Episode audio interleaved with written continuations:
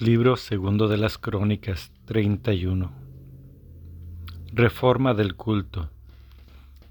Terminado todo esto, salieron todos los israelitas que se hallaban presentes a recorrer las ciudades de Judá y rompieron las estelas, abatieron los troncos sagrados y derribaron los altosanos y los altares en toda Judá y Benjamín y también en Efraín y Manases, hasta acabar con ellos.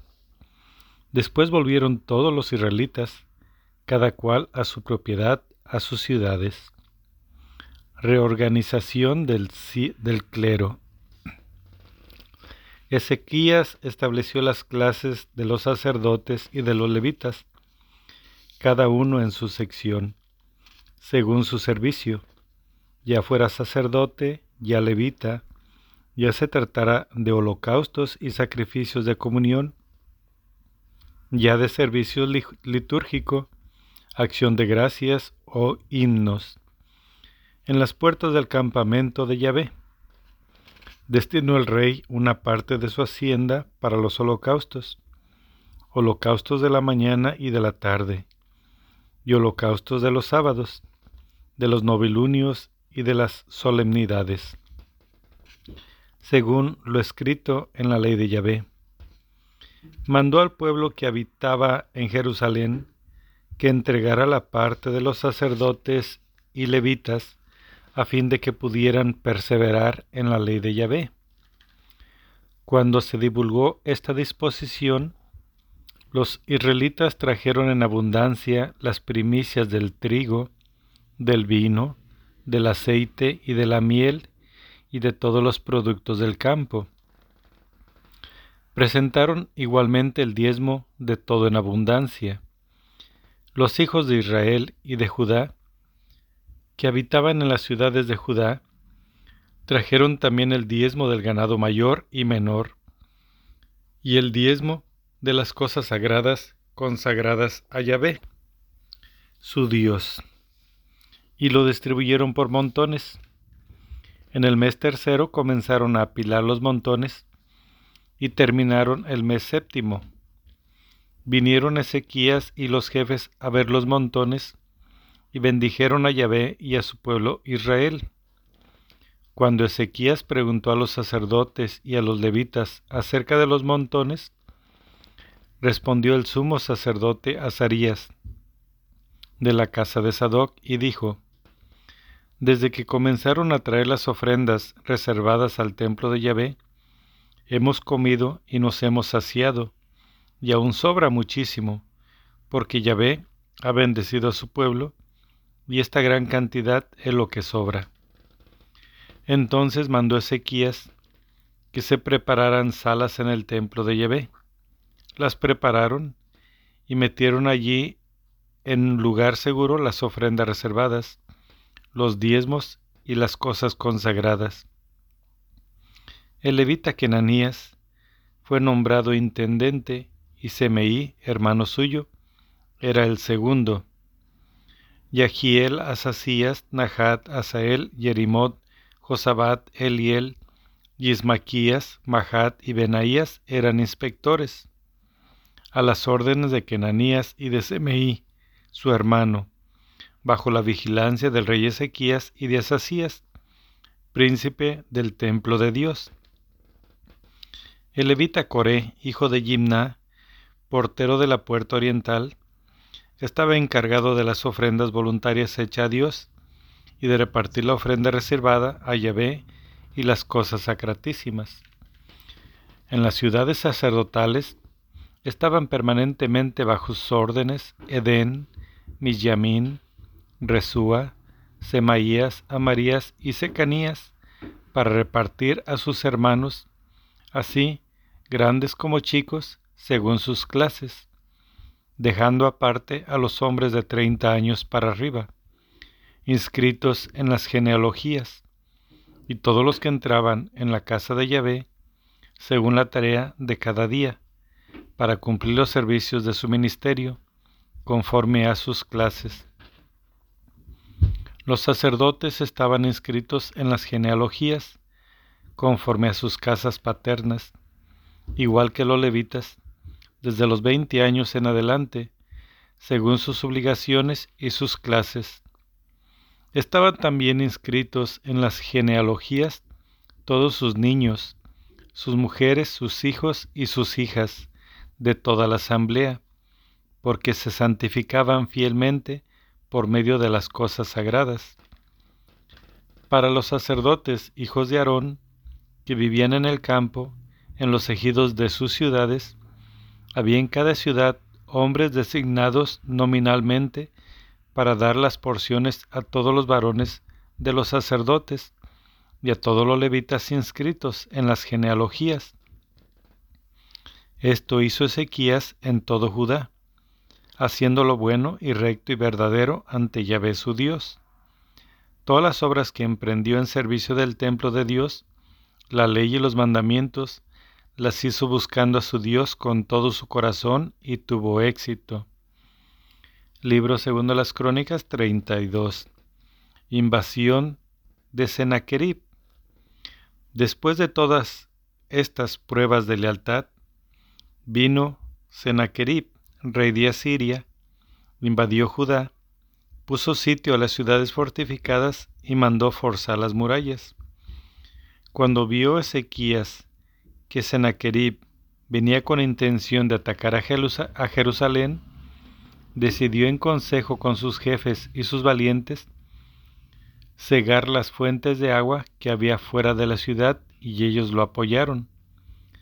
Se juntó mucha gente y cegaron todas las fuentes y el arroyo que corría por medio de la región, diciendo, Cuando vengan los reyes de Asiria, ¿por qué han de hallar tanta agua? Y cobrando ánimo, reparó toda la muralla que estaba derribada, alzando torres sobre la misma. Levantó otra muralla exterior, fortificó el Milo en la ciudad de David, en la ciudad de David, y fabricó una gran cantidad de armas, arrojadizas y escudos.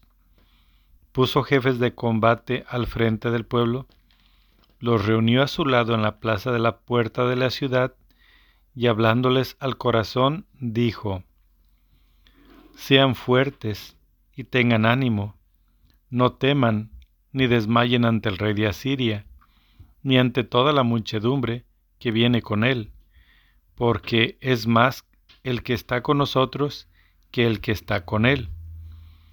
Con él está un brazo de carne, pero con nosotros está Yahvé, nuestro Dios, para ayudarnos y para combatir nuestros combates.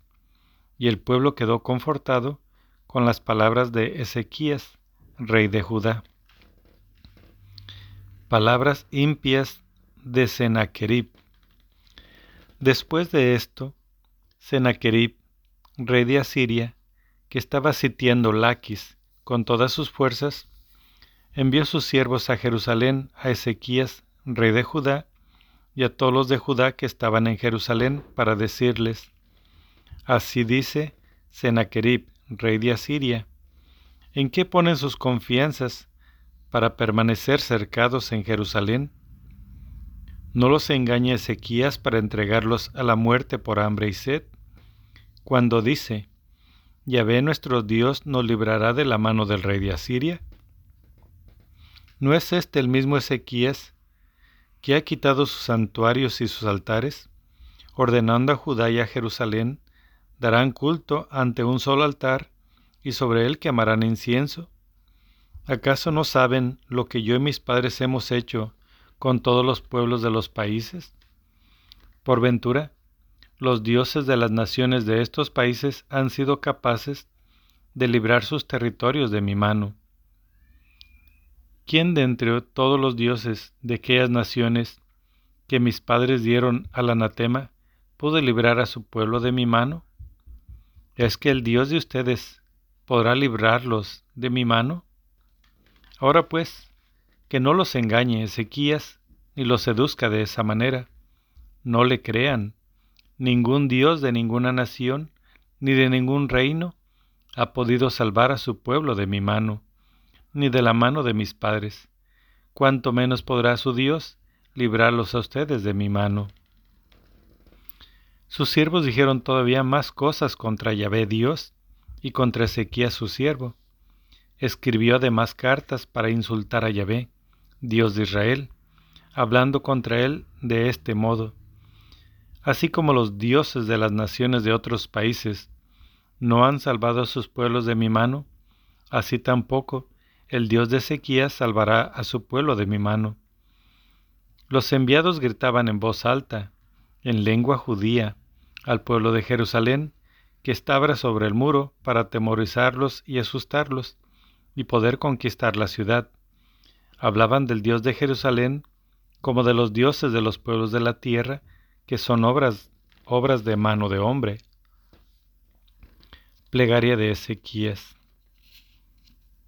Libro segundo de las Crónicas 32, versículo 20. En esta situación, el rey Ezequías y el profeta Isaías, hijo de Amos, oraron y clamaron al cielo, y Yahvé envió un ángel que exterminó a todos los guerreros esforzados de su ejército, a los príncipes y a los jefes que había en el campamento del rey de Asiria, que volvió a su tierra cubierta la cara de vergüenza, y al entrar en la casa de su Dios, allí mismo los hijos de sus propias entrañas lo hicieron caer a espada. Así salvó Yahvé a Ezequías y a los habitantes de Jerusalén de la mano de Sennacherib, rey de Asiria, y de la mano de todos sus enemigos, y les dio paz por todos lados. Muchos trajeron entonces ofrendas a Yahvé, a Jerusalén, y presentes a Ezequías, rey de Judá, que de allí en adelante adquirió gran prestigio a los ojos de todas las naciones. En aquellos días, Ezequías cayó enfermo de muerte, pero hizo oración a Yahvé, que lo escuchó y le otorgó una señal maravillosa. Pero Ezequías no correspondió al bien que había recibido, pues se ensoberbeció su corazón, por lo cual la cólera vino sobre él, sobre Judá y Jerusalén. Mas, después de haberse ensoberbecido en su corazón, se humilló Ezequías, él y sus habitantes de Jerusalén, y por eso no, no estalló contra ellos la ira de Yahvé en los días de Ezequías. Ezequías tuvo riquezas y gloria en gran abundancia. Adquirió tesoros de plata, oro, piedras preciosas, bálsamos, joyas y toda suerte de objetos de valor. Tuvo también almacenes para las rentas de trigo, de mosto y de aceite, pesebres para toda clase de ganado y apriscos para sus rebaños. Se hizo con burros y poseía ganado menor y mayor en abundancia, pues Dios le había dado muchísima hacienda. Resumen del reinado. Este mismo Ezequías cegó la salida superior de las aguas del Gijón y las condujo bajo tierra a la parte occidental de la ciudad de David. Ezequías triunfó en todas sus empresas. Cuando los príncipes de Babilonia enviaron embajadores para investigar la señal maravillosa ocurrida en el país, Dios lo abandonó para probarlo y descubrir todo lo que tenía en su corazón. El resto de los hechos de Ezequías y sus obras piadosas están escritos en las visiones del profeta Isaías, hijo de Amos, y en el libro de los reyes de Judá y de Israel. Ezequías reposó con sus antepasados y fue enterrado en la subida de los sepulcros de los hijos de David, y todo Judá y los habitantes de Jerusalén le rindieron honores a su muerte. Manases, su hijo, reinó en su lugar. Libro segundo de las Crónicas 33. Impiedad de Manases y de Amón. Manases destruye la obra de Ezequías. Manases tenía doce años cuando comenzó a reinar, y reinó cincuenta y cinco años en Jerusalén. Hizo lo malo a los ojos de Yahvé, según la costumbre abominable de las naciones que Yahvé había expulsado delante de los israelitas. Reconstruyó los santuarios que su padre Ezequías había destruido, erigió altares dedicados a los Baales, hizo troncos sagrados, se postró ante todo el ejército de los cielos, al que rendía culto, y construyó altares en el templo de Yahvé, del que Yahvé había dicho, en Jerusalén, en Jerusalén estableceré mi nombre para siempre. Construyó altares a todo el ejército de los cielos, en los dos patios del templo de Yahvé. Arrojó a sus hijos a la pira del fuego en el valle de Ben Ginón, Practicó la adivinación, la magia y la hechicería. Consultó a nigromantes y adivinos. Se excedió en hacer lo malo a los ojos de Yahvé, provocando su cólera.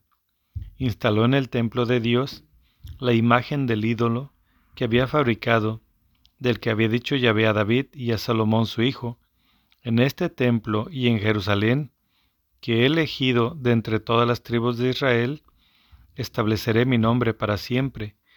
No volveré a hacer que Israel vague errante fuera de la tierra que di a sus padres, a condición de que se comprometan a actuar conforme a todo lo que les he mandado, según toda la ley, los decretos y normas ordenados por Moisés. Manases desvió a Judá y a la población de Jerusalén hasta el punto de actuar peor que las naciones que Yahvé había eliminado ante los israelitas. Yahvé habló a Manases y a su pueblo, pero no hicieron caso. Libro segundo de las Crónicas, versículo 33, versículo 11. Castigo y conversión de Manases. Entonces Yahvé hizo venir sobre ellos a los jefes del ejército del rey de Asiria, que apresaron a Manases con ganchos, lo ataron con cadenas de bronce y lo llevaron a Babilonia.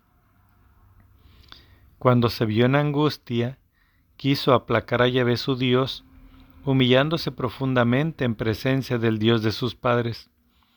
Oró a él, y Dios accedió, oyó su oración y le concedió el retorno a Jerusalén, a su reino entonces supo Manases que Yahvé es el Dios. Después de esto, edificó la muralla exterior de la ciudad de David al occidente de Gijón, en el torrente, hasta la entrada de la puerta de los peces, cercando el Ofel, y la elevó a gran altura. Puso también jefes del ejército en todas las plazas fuertes de Judá. Quitó del templo de Yahvé los dioses extraños, el ídolo y todos los altares que había erigido en el monte del templo de Yahvé y en Jerusalén, y los echó fuera de la ciudad. Reconstruyó el altar de Yahvé y ofreció sobre él sacrificios de comunión y de alabanza, y mandó a Judá que diese culto a Yahvé, el Dios de Israel. Sin embargo, el pueblo ofrecía aún sacrificios en los altos, aunque solo a Yahvé su Dios. El resto de los hechos de Manases, su oración a Dios y las palabras de los videntes que le hablaron en nombre de Yahvé, Dios de Israel, se encuentran escritos en los hechos de los reyes de Israel.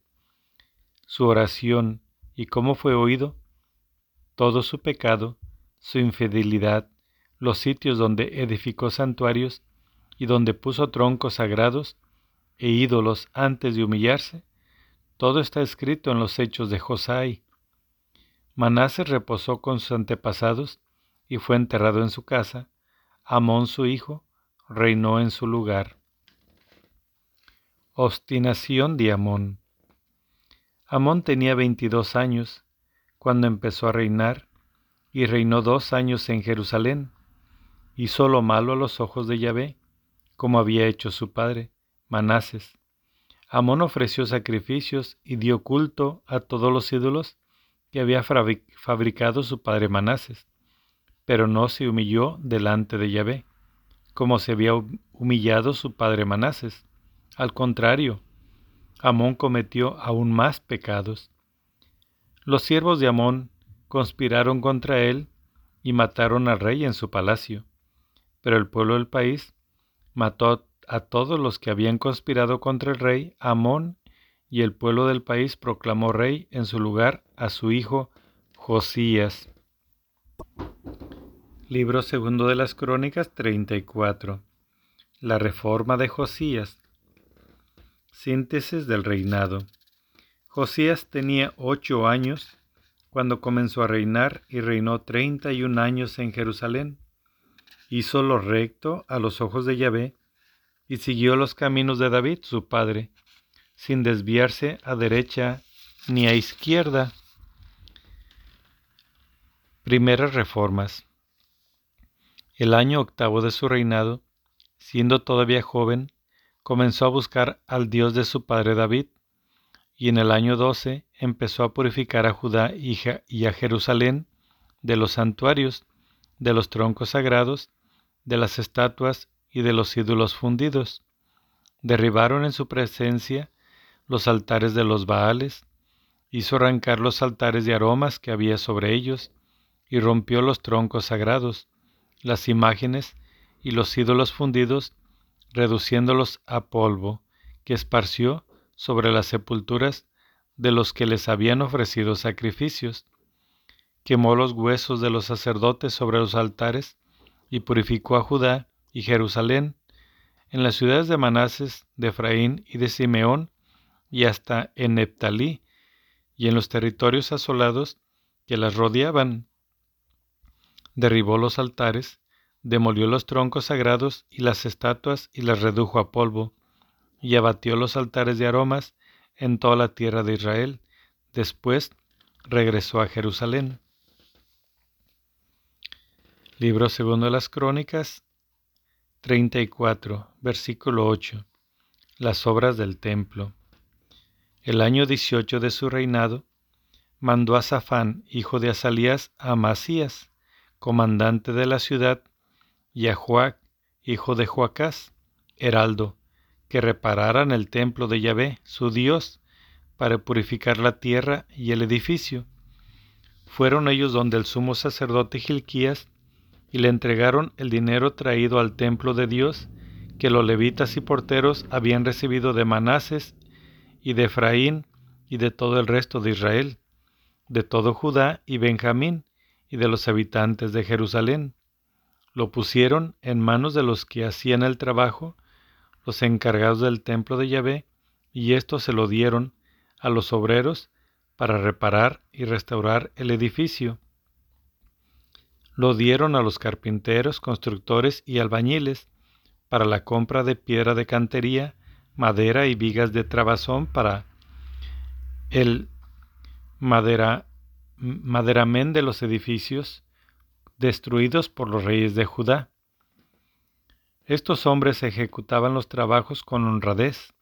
Estaban bajo la vigilancia de Yahat y Abdías, levitas de los hijos de Merarí y de Zacarías y Mesulán, de los hijos de Keat que les dirigían, y de otros levitas, todos ellos maestros en tañer instrumentos músicos. Dirigían también a los peones de carga y a todos los que trabajaban en la obra, en los distintos servicios entre los levitas había además escribas, notarios y porteros. Descubrimiento del rollo de la doctrina. Cuando estaban sacando el dinero traído al templo de Yahvé, el sacerdote Gilquías encontró el rollo de la doctrina de Yahvé dada por Moisés. Gilquías tomó la palabra y dijo al secretario Safán, He encontrado un rollo de la doctrina en el templo de Yahvé, y entregó el rollo a Safán. Safán llevó el libro al rey y le rindió cuentas diciendo, Tus siervos están haciendo todo lo que les ha sido encargado. Han fundido el dinero traído al pueblo de Yahvé y lo han entregado a los encargados y a los que trabajan en la obra. El secretario Safán informó también al rey.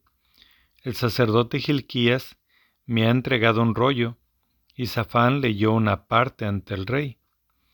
Cuando el rey oyó las palabras del rollo de la doctrina, rasgó sus vestiduras y ordenó a Gilquías, a Jicán, hijo de Safán, Abdón, hijo de Miquías, a Safán, secretario, y a Asayas, ministro del rey, vayan a consultar a Yahvé por mí y por el resto de Israel y de Judá, a propósito de las palabras de este rollo que se ha encontrado, pues ha debido de encenderse la ira de Yahvé contra nosotros, pues nuestros padres no han guardado las palabras de Yahvé actuando conforme a todo lo escrito en este rollo. El oráculo de la profetisa. Gilquías y los enviados del rey fueron donde la profetisa Hulda, mujer de Salún, hijo de Tocat, hijo de Hasra, encargado del vestuario. Vivía ella en Jerusalén, en el barrio nuevo, y ellos le hablaron conforme a lo indicado. Ella le respondió, Así habla Yahvé, el Dios de Israel. Digan al hombre que los ha enviado a mí, así habla Yahvé voy a traer el desastre sobre este lugar y sobre sus habitantes. Todas las maldiciones escritas en el rollo que se ha leído delante del rey de Judá, porque ellos me han abandonado y han quemado incienso a otros dioses, irritándome con todas las obras de sus manos. Arde mi cólera contra este lugar y ya no se apagará. Digan al rey de Judá que los envió a consultar a Yahvé. Así dice Yahvé, Dios de Israel, acerca de las palabras que has oído, porque tu corazón se ha conmovido y te has humillado delante de Dios al oír sus palabras contra este lugar y sus habitantes, y porque te has humillado ante mí, has rasgado tus vestiduras y has llorado ante mí. Por eso yo, a mi vez, te escucho, oráculo de Yahvé.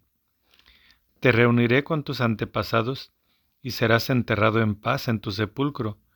Tus ojos no verán todo el desastre que yo acarrearé sobre este lugar y sobre sus moradores. Ellos llevaron la respuesta al rey. Renovación de la alianza. El rey envió una orden y todos los ancianos de Judá y de Jerusalén se reunieron en asamblea. El rey subió al templo de Yahvé con todos los hombres de Judá y los habitantes de Jerusalén, los sacerdotes, los levitas y todo el pueblo, desde los más jóvenes a los más ancianos, y leyó a sus oídos el texto completo del rollo de la alianza que había sido hallado en el templo de Yahvé. El rey se situó en pie junto a la columna y celebró el rito de la alianza ante Yahvé que ellos deberían seguir a Yahvé y guardar sus mandamientos, sus testimonios y sus preceptos, con todo su corazón y con toda su alma, y cumplir los términos de esta alianza tal como estaban escritos en este rollo. Hizo que la aceptaran cuantos se hallaban en Jerusalén y en Benjamín, y los habitantes de Jerusalén hicieron conforme a la alianza de Dios, el Dios de sus padres, Josías hizo desaparecer todas las abominaciones de todas las regiones de los israelitas y obligó a todos los que se llaman Israel a servir a Yahvé su Dios, y mientras él vivió, no se apartaron de Yahvé, el Dios de sus padres. Libro segundo de las Crónicas 35 Preparación de la Pascua Josías celebró una Pascua en honor de Yahvé en Jerusalén inmolaron la Pascua el día 14 del primer mes, restableció a los sacerdotes en sus ministerios y los animó al servicio del templo de Yahvé. Dijo a los levitas que tenían inteligencia para todo Israel y estaban consagrados a Yahvé. Coloquen el arca santa en el templo que construyó Salomón, hijo de David, rey de Israel, porque ya no habrán de llevarla a hombros Sirvan ahora a Yahvé su Dios y a Israel su pueblo. Estén preparados según sus casas paternas y sus clases, conforme a lo escrito por David, rey de Israel, y lo escrito por su hijo Salomón. Ocupen sus sitios en el santuario según los grupos de casas paternas a disposición de sus hermanos, los hijos del pueblo. Los levitas tendrán parte en la familia paterna, e inmolen la Pascua, santifíquense y prepárenla para sus hermanos, cumpliendo la orden de Yahvé dada por medio de Moisés. La solemnidad. Josías reservó para la gente del pueblo ganado menor, así corderos como cabritos, en número de treinta mil, todos ellos como víctimas pascuales para cuantos se hallaban presentes, y tres mil bueyes, todo ello de la hacienda del rey. También sus jefes reservaron ofrendas voluntarias para el pueblo, los sacerdotes y los levitas, Gilquías, Zacarías y Yehiel, intendentes del templo de Dios, dieron a los sacerdotes como víctimas pascuales dos mil seiscientas ovejas y trescientos bueyes, que Semaías y Natanael, su hermano y Jasabías, Yehiel y Josabat, jefes de los levitas, reservaron para los levitas cinco mil corderos pascuales y quinientos bueyes, preparando así el servicio. Ocuparon los sacerdotes sus puestos, lo mismo que los levitas, según sus clases, conforme al, conforme al mandato del rey. Se inmolaron las víctimas pascuales, y mientras los sacerdotes rociaban con la sangre que recibían de mano de los levitas, los levitas las desollaban y apartaban lo destinado al holocausto, para darlo a las secciones de las casas paternas de los hijos del pueblo, a fin de que lo ofrecieran a Yahvé conforme a lo escrito en el libro de Moisés. Lo mismo se hizo con los bueyes. Asaron la Pascua al fuego, según el ritual, cocieron las cosas sagradas en ollas, calderos y cazuelas, y las repartieron con presteza entre todos los hijos del pueblo. Después prepararon la Pascua para sí y para los sacerdotes, porque los sacerdotes, hijos de Aarón, estuvieron ocupados hasta la noche en ofrecer los holocaustos y las grasas. Por eso los levitas la prepararon para sí y para los sacerdotes, hijos de Aarón. También los cantores, hijos de Asaf, estaban en su puesto, conforme a lo dispuesto por David. Asaf, Genán y Yedutún, vidente del rey, lo mismo los porteros, cada uno en su puerta. No tenían necesidad de retirarse de su servicio, porque sus hermanos, los levitas, se lo preparaban todo. De esta manera se organizó aquel día todo el servicio de Yahvé para celebrar la Pascua y ofrecer los holocaustos sobre el altar de Yahvé, según la orden del rey Josías. Los israelitas que se hallaban allí celebraron en ese tiempo la Pascua y la fiesta de los acimos durante siete días. No se había celebrado Pascua como esta en Israel desde los días de Samuel, profeta, y ningún rey de Israel celebró una Pascua como la que celebraron Josías, los sacerdotes y los levitas, todo Judá e Israel que allí se hallaban presentes y los habitantes de Jerusalén. Fin tráfico Fin trágico de Josías. Esta Pascua se celebró el año 18 del reinado de Josías. Después de todo lo que hizo para reparar el templo, subió Neco, rey de Egipto, para combatir en Carquemis, junto al Éfrates, y Josías le salió al encuentro. Neco le envió mensajeros para decirle, ¿Qué tengo yo que ver contigo, rey de Judá? No he venido hoy contra ti, sino contra la casa con la cual estoy en guerra. Y Dios me ha mandado que me apresure. Deja de oponerte a Dios, que está conmigo, no sea que Él te destruya. Pero Josías no se apartó de él, pues estaba decidido a darle batalla, sin escuchar las palabras de Neco que venían de boca de Dios, y avanzó para librar batalla en la llanura de, Megiddo, los arqueros tiraron contra el rey Josías, y dijo el rey a sus siervos, Llévenme fuera, pues estoy gravemente herido. Sus siervos lo sacaron del carro, y pasándolo a otro carro que tenía, lo llevaron a Jerusalén, donde murió. Fue sepultado en los sepulcros de sus padres, y todo Judá y Jerusalén hicieron duelo por Josías. Jeremías compuso una elegía sobre Josías, y todos los cantores y cantoras hablaban todavía hoy de Josías en sus elegías. Lo cual se ha hecho costumbre en Israel, están escritas entre las lamentaciones. El resto de los hechos de Josías, sus obras piadosas conforme a lo escrito en la ley de Yahvé, y sus obras primeras y postreras, están escritas en el libro de los reyes de Israel y de Judá. Libro segundo de las Crónicas 36. Situación de Israel al final de la monarquía. El pueblo del país tomó a Joacás, hijo de Josías, y lo proclamó rey en Jerusalén, en lugar de su padre. Joacás tenía veintitrés años cuando comenzó a reinar, y reinó tres meses en Jerusalén. El rey de Egipto lo destituyó en Jerusalén e impuso al país una indemnización de cien talentos de plata y un talento de oro el rey de Egipto proclamó rey de Judá y Jerusalén a Eliaquín, hermano de Joacás, cambiándole el nombre por el de Joaquín, y a Joacás, su hermano, lo tomó Neco y lo llevó a Egipto. Joaquín. Joaquín tenía veinticinco años cuando comenzó a reinar, y reinó once años en Jerusalén.